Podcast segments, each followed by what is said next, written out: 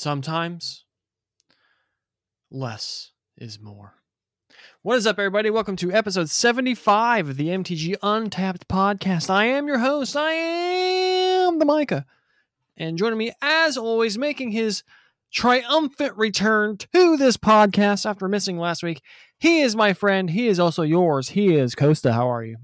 Didn't you use that intro last week? I don't think so. Oh, maybe it was the week before. I'm doing good.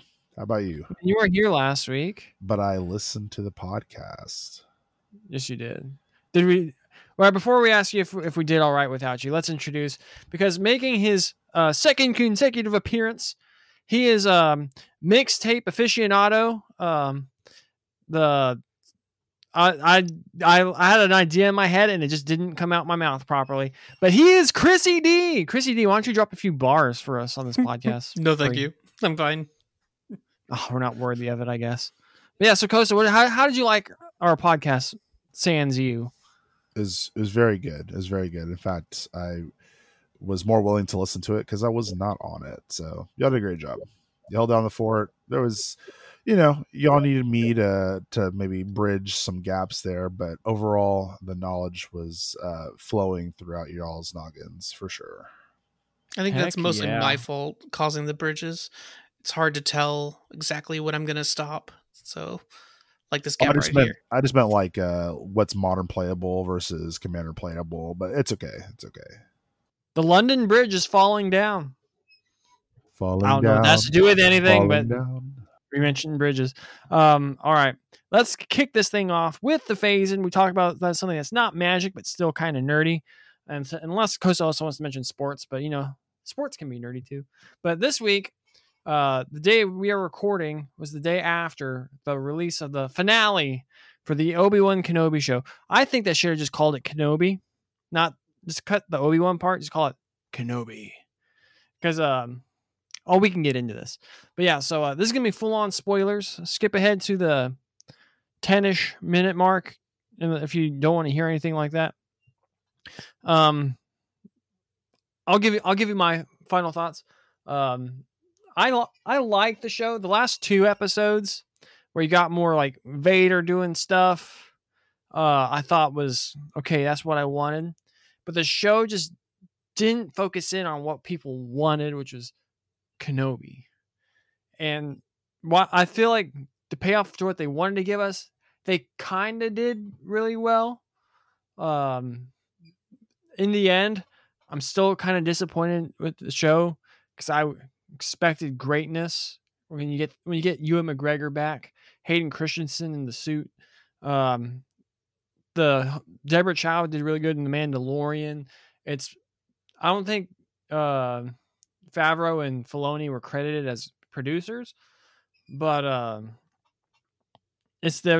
people were expecting it to be under their umbrella of Star Wars content, which they were 2 out of 3. Mandalorian's really good. Book of Boba Fett, meh. But, so yeah. But, before we get into mad spoilers, Costa, what are your thoughts? Yeah, so, like I always say, tempered my expectations. So I was very happy with the series overall. I thought they did a pretty great job. I guess kind of doing some of the fill in for the backstory. However, I mean, I agree. As far as the adding more elements besides Kenobi, essentially, like they did with Boba Fett, right? It almost seemed like it was hijacked by The Mandalorian. And I think that's just kind of a problem with Disney just in general, because I don't know how deep they're going to go with these stories. And I called BS originally when they were announcing the second season, like, oh, like they always knew, but maybe they didn't. And so maybe that's why they try to cram in as much as they can just to fill in a story. A lot of these Star Wars arcs have been through books, a little bit of the Clone Wars, the series, which I'm not watching. I have it in the background a lot of times just to kind of get through it or whatnot. So yeah, I mean, there was some really good elements. I guess we'll talk about it here in a little bit, but God, it was kind of unbelievable. I think with like Kenobi's like, I'm a drunken, useless Jedi to Thanos drop a meteor on your head power level. I was just like, oh, and then they made Vader so powerful. But anyways, yeah, that's my thoughts so far. Yeah, so there's a thing I wanted to mention real fast. I saw a pitch for season 2 of Kenobi. It's Kenobi takes a late teens Luke Skywalker on an adventure to rescue Princess Leia from the Death Star, where he has to confront Vader. Oh wait, there was just the plot to A New Hope. Whoops, I thought that was kind of funny. Chris, have you watched this? I've only still seen the first few episodes, so I've been just sorry, guy. Spent today watching the old Jurassic Park movies with my wife. She never watched any of them. Wow. Yeah, there's so many things. She hasn't even watched, we watched 4, 5, 6. She's never seen 1, 2, 3, or 7, 8, 9 in Star Wars. You can skip all 7, 8, 9. My life pretty much revolves around Jurassic Park. And the most peculiar... No, I'm serious. Jurassic Park and Star Wars is what I grew up watching. And Lion King, apparently. My parents tell me that was in my... jammies all the time watching those, but I that's why I love dragons, man, because when's your plan to watch the new one in theaters? I actually saw it. I thought it was pretty good too. What did you think? That's right. I thought it was pretty good. I went in there not expecting to be like the first one. Nothing can compete with the first two. I think those are the best ones by far. Had a really nice little fan service, getting all the old, Dr. Grant and Dr. Seffler, all in the Malcolm, all in the same shot with the new guys, really cool stuff. I really liked that they didn't visit the let's make a super dinosaur. I think that was, a little overkill. So the spin on it, which I won't tell you, Chris, because even I didn't realize this was part of the movie, but the spin on it was really interesting. Yeah, just an enjoyable movie. I liked it. Yeah, I'll probably catch it when it comes out. I mean, I don't want to hurt your feelings, but I hated Jurassic World. Oh, I do like the first three, but the Jurassic World was just the teen heartthrob romance was, I thought, cliched, and some of the characters were really poorly written, in my opinion. No, Jurassic World wasn't a big one for me. It was fine. But sorry, Mike, go ahead. Tell us, Kenobi, what you were going to expand upon. I don't know. I kind of want to talk about dinosaurs now. The confrontation between Kenobi and Vader is cool. I get what you said. He's from where he was even a couple episodes ago, episode 3, whenever Vader pushed his, in to, he takes a bit of a beating from Vader. Then he has this anime moment where he's oh, but the kids. And then he use of the force that we haven't seen from the character before, just those rocks just exploding. He jumps out there like he's freaking Goku, and then he just all out on the offensive, and then he just full on the only person we've seen do something like what he did in that show was Emperor Palpatine, and then he's what is it the continuity is really hard on this, right? So you people are so mad that it's breaking canon. Well, it's not even just the fact. I don't even think the canon part. I think how am I supposed to believe that the New Hope Vader is that powerful? I mean, we saw nothing of the sort. He's out there holding ships down, dropping mountains on people. Not even needing a lightsaber to defeat his opponent. I mean, I'm this is insane, dude. This guy, and then you mean it, and then after all that, Kenobi's just F you and what you can do, because you know what? I'm tired of sitting in the Bahamas with my martini. I'm going to come over here and just put you to shame again, little kid. I thought it was just a little too much. Don't get me wrong, I really enjoyed it, because at the end of the day, that's what I expect. I mean, honestly, anytime you see a fight with Jedi and stuff, you're why the hell aren't they doing this? Why aren't they using the force when they're fighting? Mm-hmm. It's always lightsaber battles, but no one's ever using these cool little tricks to outdo your opponent. So I'm really glad that they got into our heads, and maybe people were asking for this before, and so they read up on it or whatever, and that's why they incorporated it. But I was it's a little too late to be doing this. So now all of a sudden, when we go back to New Hope, they shouldn't want to show us what Vader could do. So it's really difficult for me to believe, but I thoroughly enjoyed a more realistic. And when I say more realistic, again, I just mean what Jedi and Sith Lords can actually do. Because before I just thought it was why are they even walking to places? Why aren't they pulling a full on Avatar? What's his name? The guy that can airbend oxygen out of people's lungs. Why are they just flying around using the force? Let's go. You know what I'm saying? So Yeah, some Dragon Ball Z power scaling going on there for sure. Well, you always have to think also, like, Darth Vader gets older, right? How much time goes between Kenobi and Episode 4? They said it's only 10 years. But like 10 years ago, I could run 10 miles. 8 or 9 years. It's going to be 8 or 9 years from Kenobi to Episode 4. No, that's fair. I mean, just from 3 years ago, my basketball game has changed dramatically because of my age. But again, like, Kenobi's supposed to be at what Vader's age is going to be when he gets there, and he's like just again like mossing on him. Like, it's just I don't know. It just like Micah just said, the scaling on it wasn't tempoed very well, I don't think. So yeah, it's part of that. It's a very poorly written. I'll say there's enough fun stuff in it that makes it worth watching. For sure. But I'd say it is a poorly written show. But all right, let's move on to the Untapped step. We're talking about Magic that we played over the past week, and all three of us partook in a Commander Legends Battle for Baldur's Gate draft held at Juniors Comics and Cards, Slaughter and Manchek in South Austin near the HEB over there. We were in separate pods because we had two pods, not the game pods, but like draft pods, because we had like 16 people out there. Yeah. Did we have two full pods? Mine was the 7, and y'all's was the 8.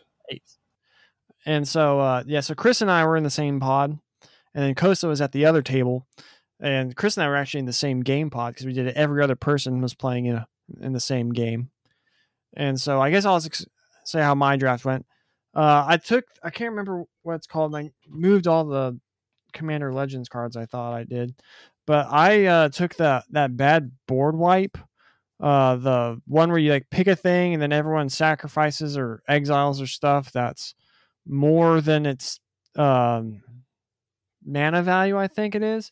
I can't remember what it's called, but I first picked that and then another white card, and I was like, screw it, I'm forcing mono white, and that's what I did. And eventually I had what's it called, Lulu the Flying Elephant Angel as my commander, and then the Flaming Fist background that gives a, whenever your commander attacks, it gets double strike. And so that was my deck, and it just I had like 3 of the Pegasus adventure things, 2 of the Guardian Nagas. I saw one of those. I saw one Guardian Naga, and it was countered by someone in this podcast. And then I saw none of the Pegasus, even though I had 3 of them. But so the way I drafted it, I went full on memeing. I'm just taking all the white cards. And that's how my draft went. Let's do Chris, since he was in my pod, and then we'll round it out with Costa. Yeah, I was 3 seats to your left, and I was that was the draft where I totally abandoned my first pack, like the whole pack. I was red black, and I decided blue and white seemed so open, so that's what I drafted, and it worked out in that I won, but I think it was probably the worst deck I've ever drafted, and I had barely enough playables. And part of winning was mostly just goading Micah's creatures so that they would attack everyone but me, and his spoilers. Lulu plus double strike enchantment was doing like 14 damage a turn, so my opponents had to block with like 6/6 flying dragons, and then I just swept up. Oh, and I looked up the wrath. It was Sculpted Sunburst. So it has to do with the power level of the creature and not the mana cost. It's why you can counter it by killing the creature in response, or not. If they have no board, it won't work. Gotcha. Costa? Yeah. As for me, I went ahead and I tried another legendary creature background combo. Kind of forgot the names of them, but basically I had the 3/2 that when you attack, target creature is unblockable, then you return that creature then to combat or in a turn or whatever. And then the enchantment that I had was the flicker one. You basically like flicker if you control your commander at the end step. Deck was okay. I'm starting to learn though that just in general, so y'all heard someone make the comment, whatever, because everyone will ask my opinion for decks, and someone was like, why does everyone ask Costa? And then someone made the comment, well, he has a podcast. I'm like, that doesn't mean anything. Like, I'm okay, but I'm not that great. So, but people, I think I was the one that said that. Which one? I think I was on this. I was like, he has a podcast about magic. Oh, okay. It might have been you, whatever. But it was funny because, like, people bought into that on my table, and I was the first one gone. So I was just kind of like, that's fine. But, and plus, the deck wasn't constructed very well. The problem that I made with the deck, I didn't have enough things to really take advantage of the flickering. Like, I had some ETB abilities in there. The other thing is I died way too quickly. Like, literally, I think I was dead by like turn 6. Like, they just like went really ham on me for some reason. So I didn't really get to see what it could have done, but it definitely couldn't stop three people trying to kill me. So, but it was fun. I mean, this was the first time that I went out first because I won the last two. And I don't know. Baldur's Gate has been really interesting. Like, a lot of people have had issue, which we'll get into later, about what could have been done to make the set better, but between like the value that's lacking, and the gameplays have been really good, but then even then I'm still very frustrated with the backgrounds and like just how underwhelming they are. Like, I'm not compelled to make a background partner deck because they're just, I'm like, do I really want to play this enchantment that only works with my commanders out there? It just seems really meh. So, but yeah, that was my week. Flaming Fist worked very well with Lulu, except I ended up being able to not be able to play my deck. People are helping me, put me on skates, basically, where it's like, all right, Micah, you have to do this. All right, Micah, you have to do this.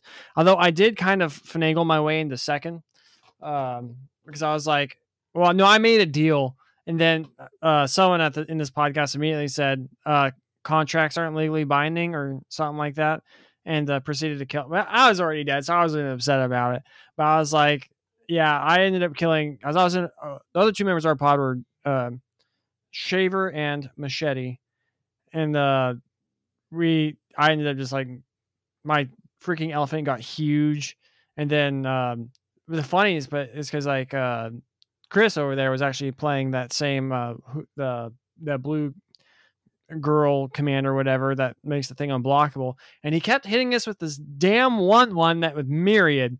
And it was hilarious how much value he got out of that. It was pretty funny. Yeah, the Myriad token had my background was my creature tokens get +2/+2, so it was like attacking with a 3/3 every turn, and one of them was unblockable.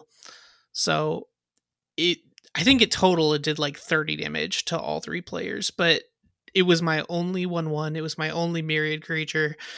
And I found Myriad to be really useful, really powerful in this format. I think the Red Dragon, the 5-mana 4/3, is also like incredible and probably what people should be doing, just because it gets in so much damage unanswered. And it, as a common, it just feels really good. It's like the Tiamat's Aggressor or something like that, right? Yeah. Yeah. And actually, that wasn't it for us, Chris, because we also got together on Saturday, didn't we? Kind of forgot That's about true. That. Which is we'll get into this shortly why I was reminded of that. But yeah, then Chris and I and a few others gathered on Saturday for some more Commander, and then we ended up breaking out another Commander's box, Daniel's box. He wanted to draft it, and then he ended up taking Chris ended up using one of the Commanders I had won with, Gut, if I'm not mistaken. Yeah, I used Gut. I mean, I tried to do the treasure thing with it. I mostly wanted to play a commander in a background, which I hadn't done yet, besides on Friday. But I mean, those weren't really synergistic. This was like the 2-mana enchantment that makes artifacts when you attack someone, and the 3-mana 2/2 that you can sack an artifact to make a 4/1 menace. So I figured I can cut all my playables into one color because of what we were doing. We decided to draft the whole box with 6 people, so it was 4 packs, and then we also played a full pod of all 6 people, so that it was kind of wild, weird. It took a while. It took way longer than we expected. Yeah, it was wild, weird, and long. Definitely an interesting thing. I ended up getting the Raised by Giants enchantment, so give your commander, it turns into a 10/10, and then I actually forgot what the actual commander was because I never got to play it, but it was like a 3/2 that did something. But I was in green. It's a black. 3 minutes, 3/2 minutes, right? Yeah, the black one. It.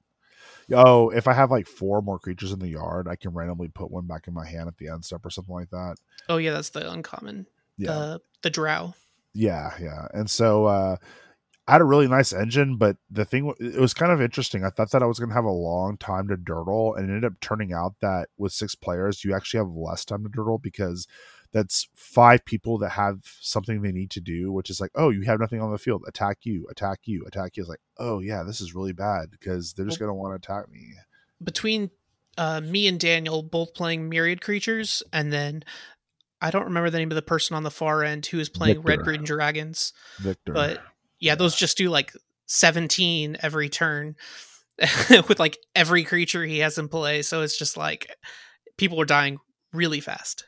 Yeah, I was like, oh, this did not work out really well. The deck seemed really fun. Like it had a really strong engine and it was going. I even got Baba Yaga in there, and I had the 10/10 dragon in there. I had the recursion, but damn, I got like beat to hell, which is honestly okay because I needed to scan out of there anyway, but I was just like, what the hell, like this I could not dirtle. So yeah, that was our weekend. Pretty fun stuff. I'm not gonna lie, actually having played that deck, the same deck the first week, it feels like black green is good, but it's just a little too slow, you know.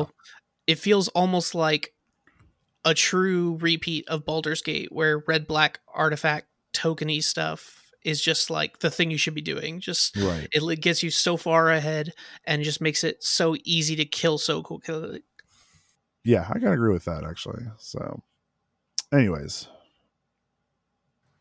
Alrighty then. That leads us to our next segment. One that we will not forget this week, like we did a couple weeks ago. I don't know. Underplayed EDH card of the week. We still need to figure out like a cooler name for this segment.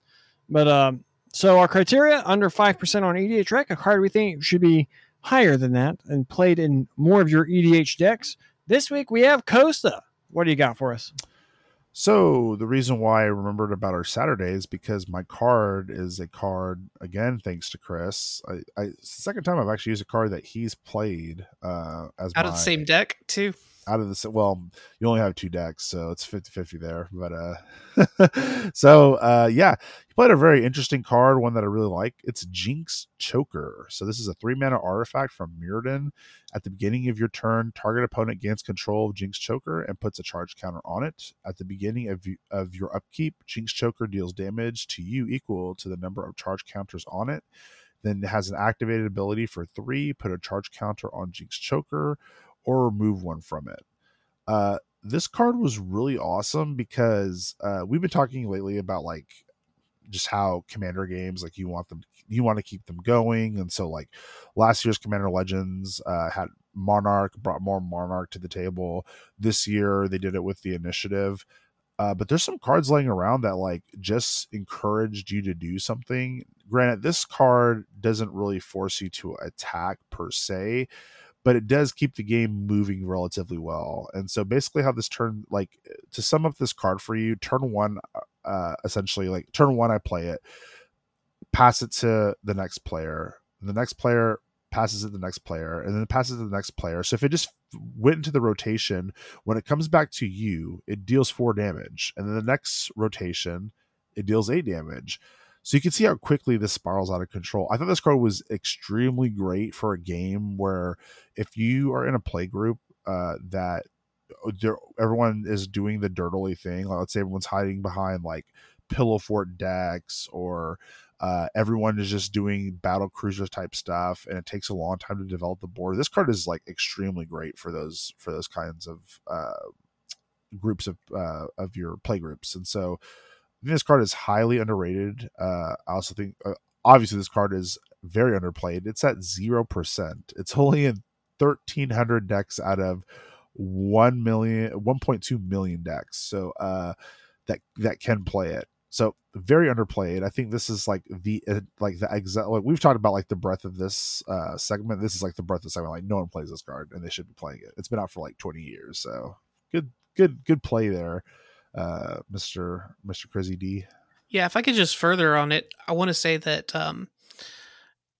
it's a colorless card, so anyone can play it, and the fact that it's purely political, I can see why people don't play it, but at the same time, like, you can use it politically, right? It doesn't have to go around the table, hot potato style. It can go to just the pillow vote player. You can all decide you die, you know? So it's kind of interesting like that. No, it worked out really great in our game. I was really happy to see it. Now I am gonna have a hard time figuring out where I want to slot it, and I definitely think this is not niche. It definitely, there are certain decks you're gonna want to put it in, but for the most part, this is. I mean, if you had two on the table though, oh my god, what a game! I think any deck that uses counters can play it, right? You could put in Atraxa and just flip it up. Yeah. I play it in Zedru so that I can always pass it along. It doesn't. It still does the damage to me, but at least I draw cards and sometimes gain one or two life of it. Right. Alrighty then. Your underplayed EDH card of the week is Jinxed Choker. Let's move on to our main topic today. And we have more Double Masters to talk about. So last week, whenever Chrissy D and I recorded, there was about 50 or so cards that had been spoiled. Now we have a lot more. I believe at this point we're only missing one rare because as we were recording, they actually previewed Smothering Tithe is going to be in this set. And, what? I was wondering. Yep, there it is. Woo! Dang. Yep. So I believe we have one more rare, and I don't know if we have any more mythics that have yet to be spoiled. But yeah, so I feel like we've seen most of it at this point. Monster Mentor was the last mythic. All right, then. So we have all the mythics and all but one of the rares. And so we basically have all the juicy stuff. There's some stuff that'll be... There's like EDH playables and like fun limited stuff. But in terms of like what people really want in a master set, we basically have it now. And let's start off with Costa because he had some thoughts he didn't get to share last week. And now that we have most of everything, I want to get your thoughts. Well, they didn't age well because I remember messaging you a couple of days later saying I'm just not a fan of this set, especially when I don't know why Imperial Seal got me very jaded, but I was listening to y'all, then I talked to y'all about this afterwards, so this isn't really any new information, but I felt like Imperial Seal was one of those cards where it's like, oh, look at this shiny thing that does nothing.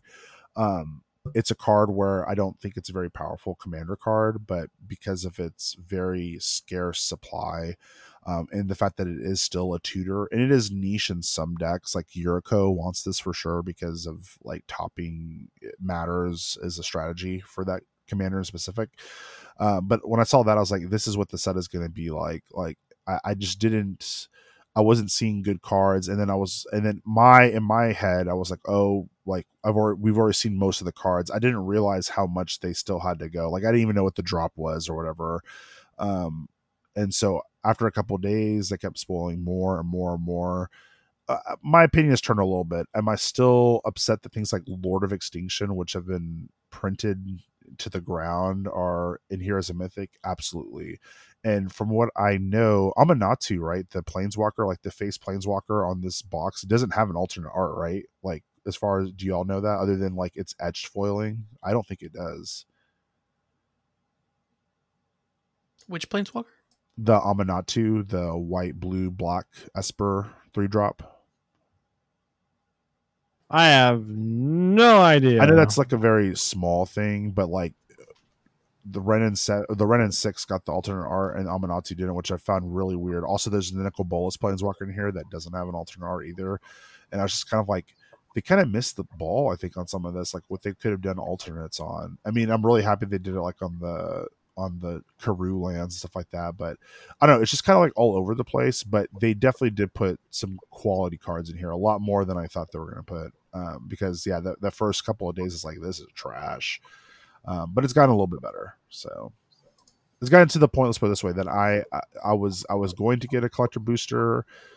Then I wasn't, and I'm at the point now, like, I think I'm gonna get it. I just want to see what the formulation drop is. Like, I don't want to get, like, I don't know, alternate art Forbidden Orchard as my my box promo. Is it being like the high pick? Like, I want to make sure that, like, I'm maybe we'll get like a Force of Negation or something, like higher up or something. I don't know, but that's kind of where I'm at right now.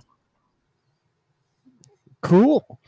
Chris, now that you've seen more of the set, what do you think about it now? I'm still excited. I actually went the inverse of Costa, where at first I was high, then I was low, and now I'm back up high again. Speaking of a card similar to how you felt about the Black Tutor is the red, also from Portal 3 Kingdoms. Yeah. It's like that card is expensive because it was in Portal 3 Kingdoms, but there's 3 different versions of it. It really shouldn't be expensive. Yeah, Warrior's Oath. Yeah, no, I said the same thing when I saw and Michael was the one that told me, he's like, it's a Portals card. I was like, okay, because this card like sucks. So, I mean, it gets played in one Legacy deck that plays like 12 of those same card, but that's it.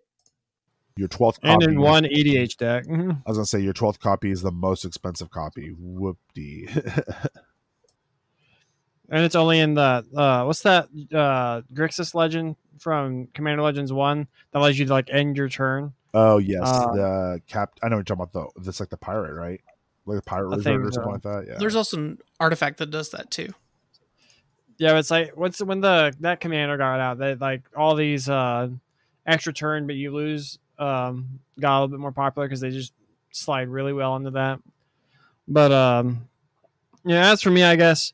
Part of me is like really excited because this is the first master set release where I'm employed, which is a really cool thing. And then, but then like seeing it, there's like a lot of like, I feel like because it's that way, like I was like, because I was pretty excited, and then I was like, man, there's a lot of cards that will be a topic that we'll talk about after this. But I was like, oh, there's a lot of that kind of like filler. And then I was like, oh, never mind. There's some like juice in here. And like freaking like just like looking through Goldfish right now. I'm like, this one line, like you have like Bitter Blossom, tight. Caverner Souls, tight. Concordant Crossroads, World Enchantment, coming back in 2022. Let's go. Consecrated Sphinx, that's a card I want. Crucible Worlds, that's a card I want. There's a lot of really juicy stuff. Food Chain, all the freaking Eldrazi, even though we knew about the Eldrazi last week when Chrissy D and I recorded. Can we get that bar spit yet, Chrissy D? Can we get that yet? No. Okay. All right. Mana Drain is like there's a lot of juicy stuff. Red and 6. That's awesome. So like my excitement has crept back up, and I feel like even like the kind of like more dud rares is like, huh? I wonder how this is gonna play out in limited. So I'd say like I never sank too low because I was always like. Yeah, I can buy into this set a little bit. I was never too low. I stayed high, and the past few days have been like, I remember like Costa texted me that, and I was like, yeah, you're kind of right. And then immediately after, like the following days, they're just like, all right, now here's the juicy stuff. Because I'm pretty sure like the next day was the day they spoiled Force Negation and Mana Drain. Yeah, it was. And then we got Aether Vial 2 right after that. And I was just like, okay, there's actually some modern cards in here. What? So. Yeah. So let's kind of bleed this into like kind of what we want to talk about. And there is a lot of EDH stuff in this set. So the point where a lot of people are saying it's basically another Commander supplemental product more than anything else. And I actually wanted to get Chris's, because I remember Costa and I was texting about this, but there was a statement that was said by Seth of MTG Goldfish, where he said there's a lot of Commander stuff in this set that really felt like it should have been in Commander Legends, but they couldn't put it in Commander Legends because it was a D&D set. Does this mean that Commander Legends should be a strictly Magic themed set moving forward? So like this kind of thing, because obviously this cake's been in the oven for a while now. Magic, they're like 2 years ahead of us at least. But do you think that's, what do you think about that sentiment, Chris? That there's, we got all this Commander stuff because they couldn't put it in the Commander Legends set that just came out. I would say I would rather have it than not, right? I mean, I was listening to the Drive to Work, and the last couple ones were talking about, you know, vision design and leading a design from the art perspective from the beginning to the end. And yes, they sometimes know what they're going to be doing, and they just have to do the best they can to make the decisions that they make. And I'm happy with it. I think the excitement is there, and I think if you open a $50 Commander card, it doesn't matter that it's a Commander card. They still play well in Limited, especially because it's going to be a 3-color focus set. And again, I would rather just have them than not have them. If you were to ask me, should it always be like Baldur's Gates are Commander focused? Should they include reprints? You know, that's, I'm not a designer. I can't tell them whether or not that's the right decision. I like what they did, and I like the flavor of that set. Yeah, it was a little underwhelming, but you know, you as long as you enjoy it, it's fine. One thing that I think they probably could have done is they should have just done the Godzilla style like reskins for like who's like a popular lich from D&D. Imagine there was a Moldrotha that was like it's never mind, it's this character from D&D. I feel like they could have done that. They could have done that a bit more, because I actually really agreed with that. I was like, dang, that actually does make a lot of sense, because obviously it's a master set. It's not going to be devoid of Commander stuff, but for a while there, all we were getting in terms of spoilers was these giant doofy 3-color legends and stuff that I only saw playing Commander. So I kind of get what like that sentiment. I kind of agree with it, but I also feel like you made some good points there. It's like they had to give it to us, and I feel like there were probably a few creative ways they could have done it other than the way that they did, you know? Well, the thing that I think that is really, I think what the Double Masters, at least in my opinion, why people are making these comments and what exposed the flaw with having a basically 2 premium sets back to back was, we're seeing in this premium set, we're getting all the cards that we already got last year. So, for example, we got Mana Drain, which is like kind of a big one to me, honestly. We got that one in the last Commander Legends set, and now we're getting it in a Double Master set that's a month after the Commander Legends. Why don't you just re-put it back into a D&D set where Mana Drain doesn't really... it's not magic focused. Like, it's not a character. It's just it's a card, right? It's like a name of something that's being implied. Imperial Seal, another card where you could have easily slotted in there. Warrior's Oath, right? These don't mention character names. These are just actions of a, you know, within the universe. So those could have easily have been injected into the D&D set, making it much more valuable for players. Even if, again, it was like little chintzy things that I didn't really care for, like little bones are throwing us, at least it would have been in the set. Now it's front loaded into the other set, which kills the hype for D&D. People are not going to want to crack it more, or not going to want to play it, because there's nothing to really go for other than the dragon. So it super inflates the other cards in there. And now the problem is, if people don't open enough of the Commander Legends set, then those cards are going to stay super expensive because people didn't have enough interest. So I think there was just a lot of flaws. I mean, Smothering Tithe is another card that could have easily been in there. Again, nothing. That's like a full treasure set and has nothing of relevance to just the WotC Magic world. So they really missed the ball there. You know, if this had been like 5 months later, 6 months later, we might not be talking about it, because it's not as fresh in our heads. But this is literally back to back, and it's like, I mean, Lightning Bolt is a great example. That card is in the Commander Legends Baldur's Gate set, and it's also has a full art here in Double Masters. Like, that just really doesn't make much sense to me.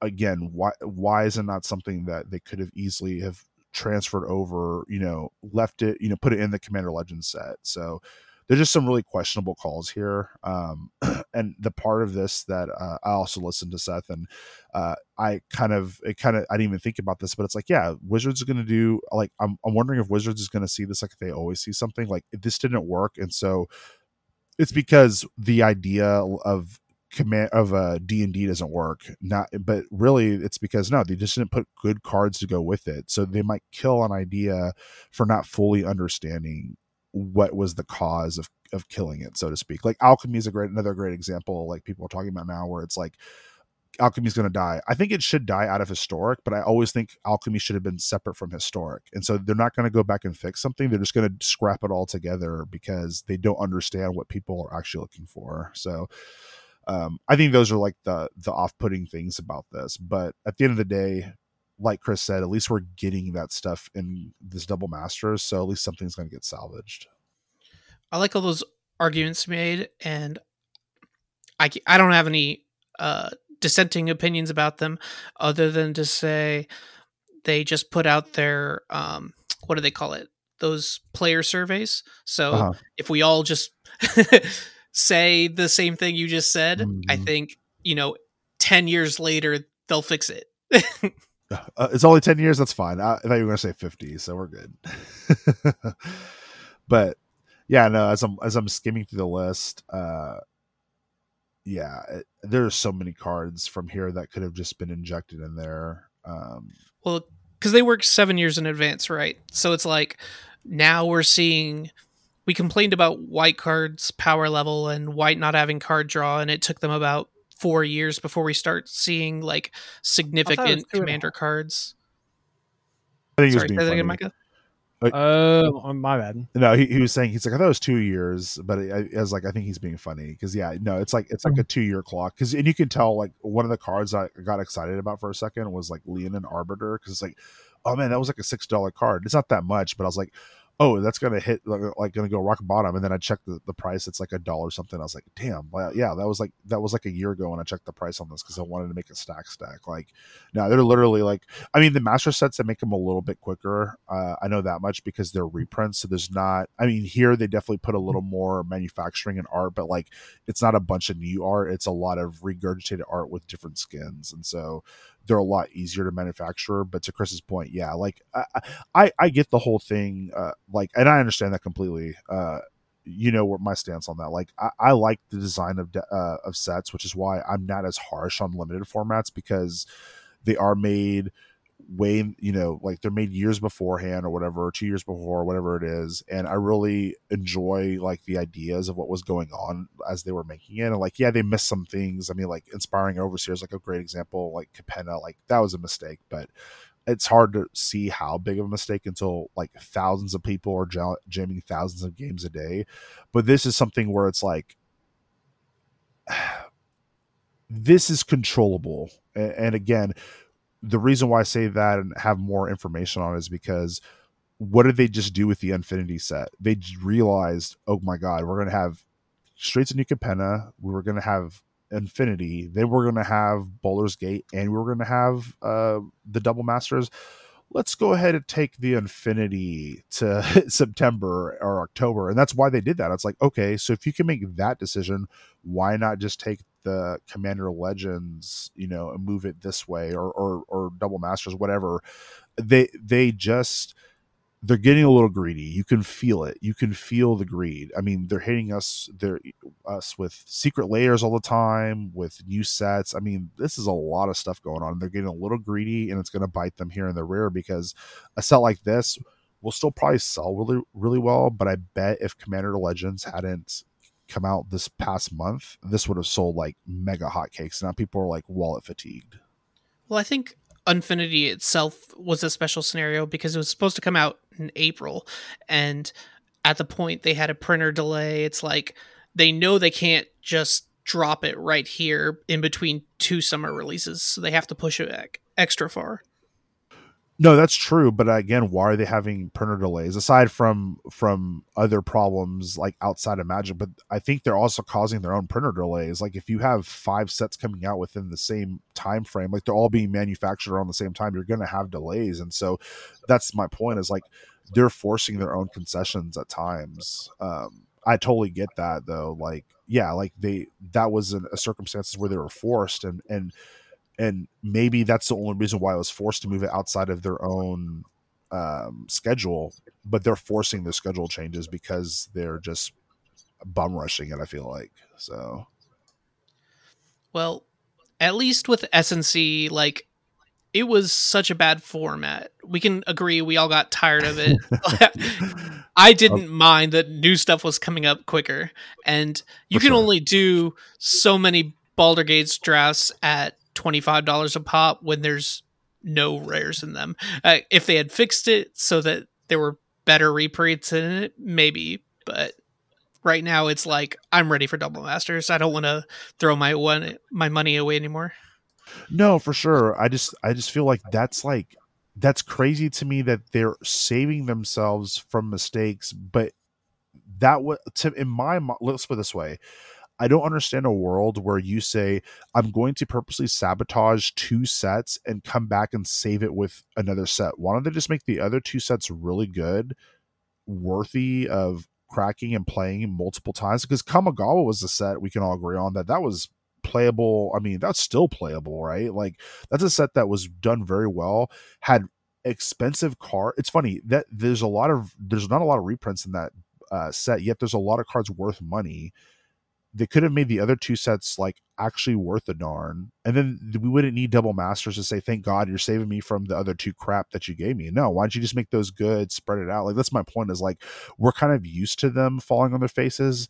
And I don't know if that's a good or a bad thing. Like, if that's what they want to set up, that's fine. But it's like the Dallas Cowboys syndrome. And I'm sorry, Micah, for bringing up your team here, but it's like, was Jerry Jones really the whole time saying, we want to make a mediocre team, America's team, and get people used to this? That way one day when we are good, they'll love us? Or were they always trying, but somehow they just kept the formula going because they're like the biggest like reality TV show to hit the market? You know what I mean? Like, what was your game plan going into making these sets? So I don't know. It's very baffling to me.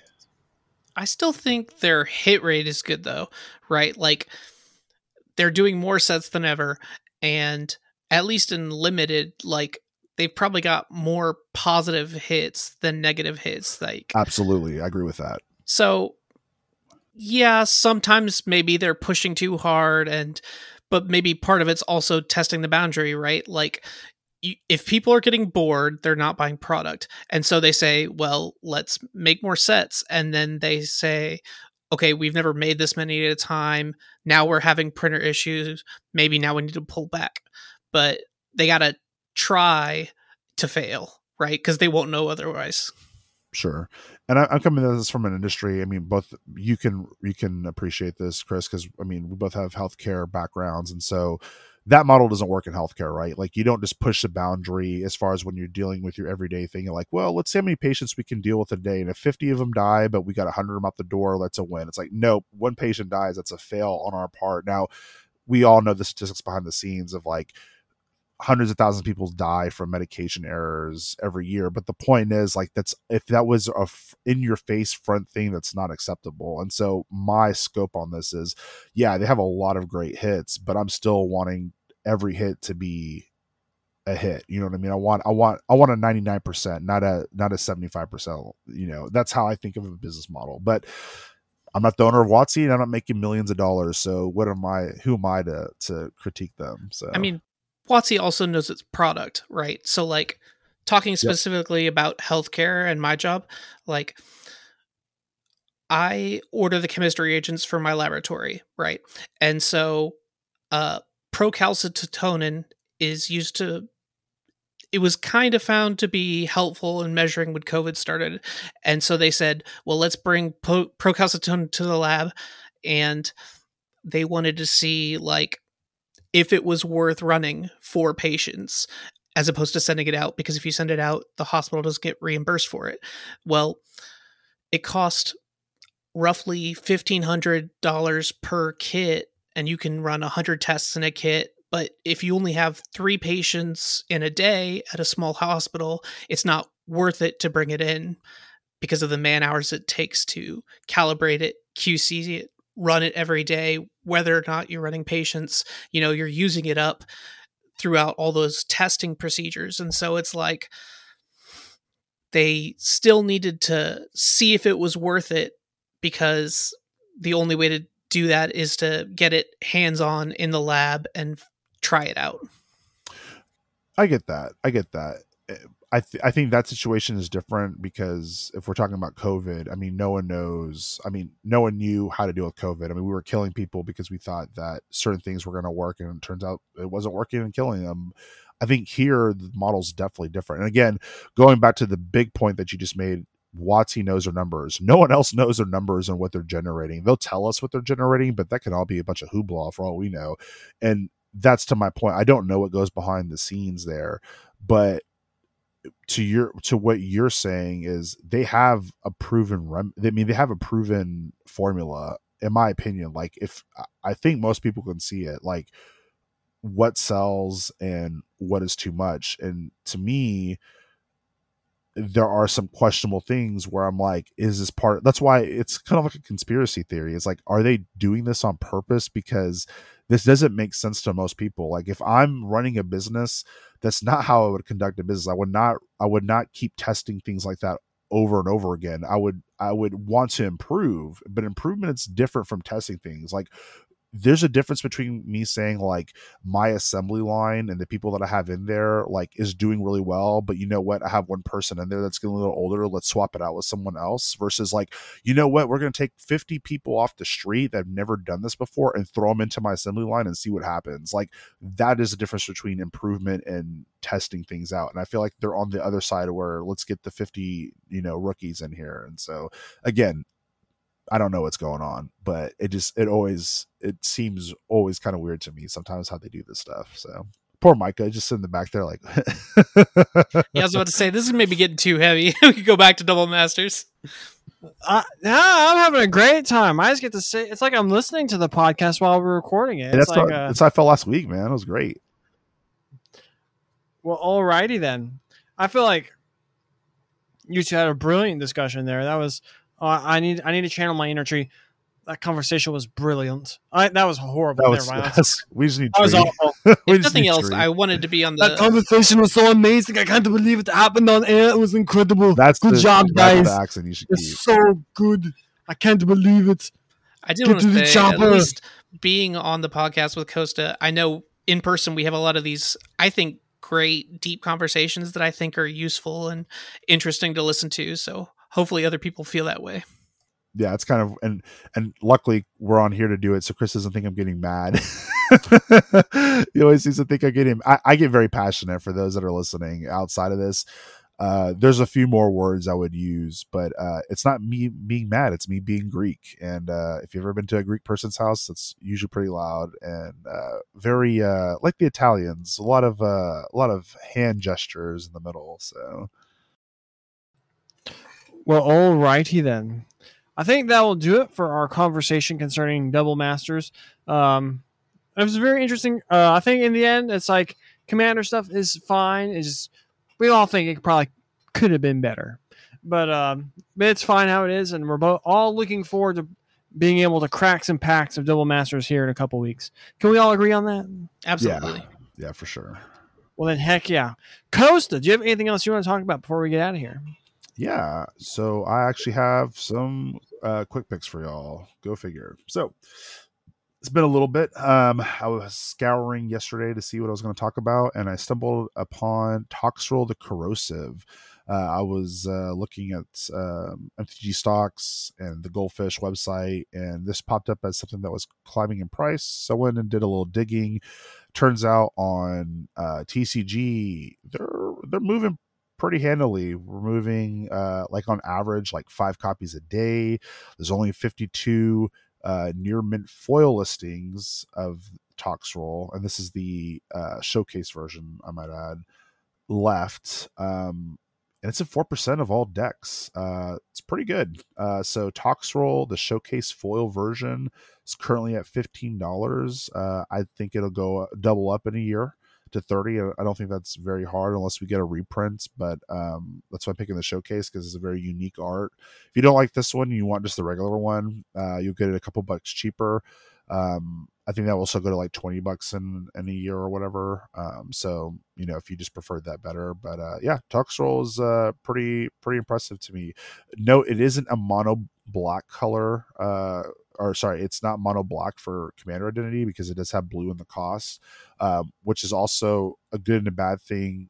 Good thing because what I actually think is happening is if this was mono block, you would actually see it like maybe like 10% of all decks because it's so powerful, but because it's in two colors, it's a bad thing because it keeps it from being in every deck. And the last card is a card that I had expressed high interest in when Streets of New Capenna came out. It's Professional Facebreaker. Card is also another card that moves 5 copies a day at least, 55 near mint foil listings left, and 11% of all red decks. That's extremely high for a card we just got out of Streets of New Capenna. I mean, that's really, really high. So again, that's Professional Facebreaker, the EA or Extended Art foil version, $9 to $20 in a year. I think that's also pretty easy to see as well, because again, we're only down to 55 listings, and that was had a shorter time than Toxroll. And in fact, Toxroll's had like 3 printings because of the double feature in its regular version.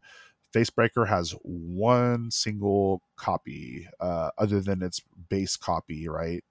So an EA and a regular, that's pretty impressive. So if you're interested in these cards, pick them up. But that is it for me, man.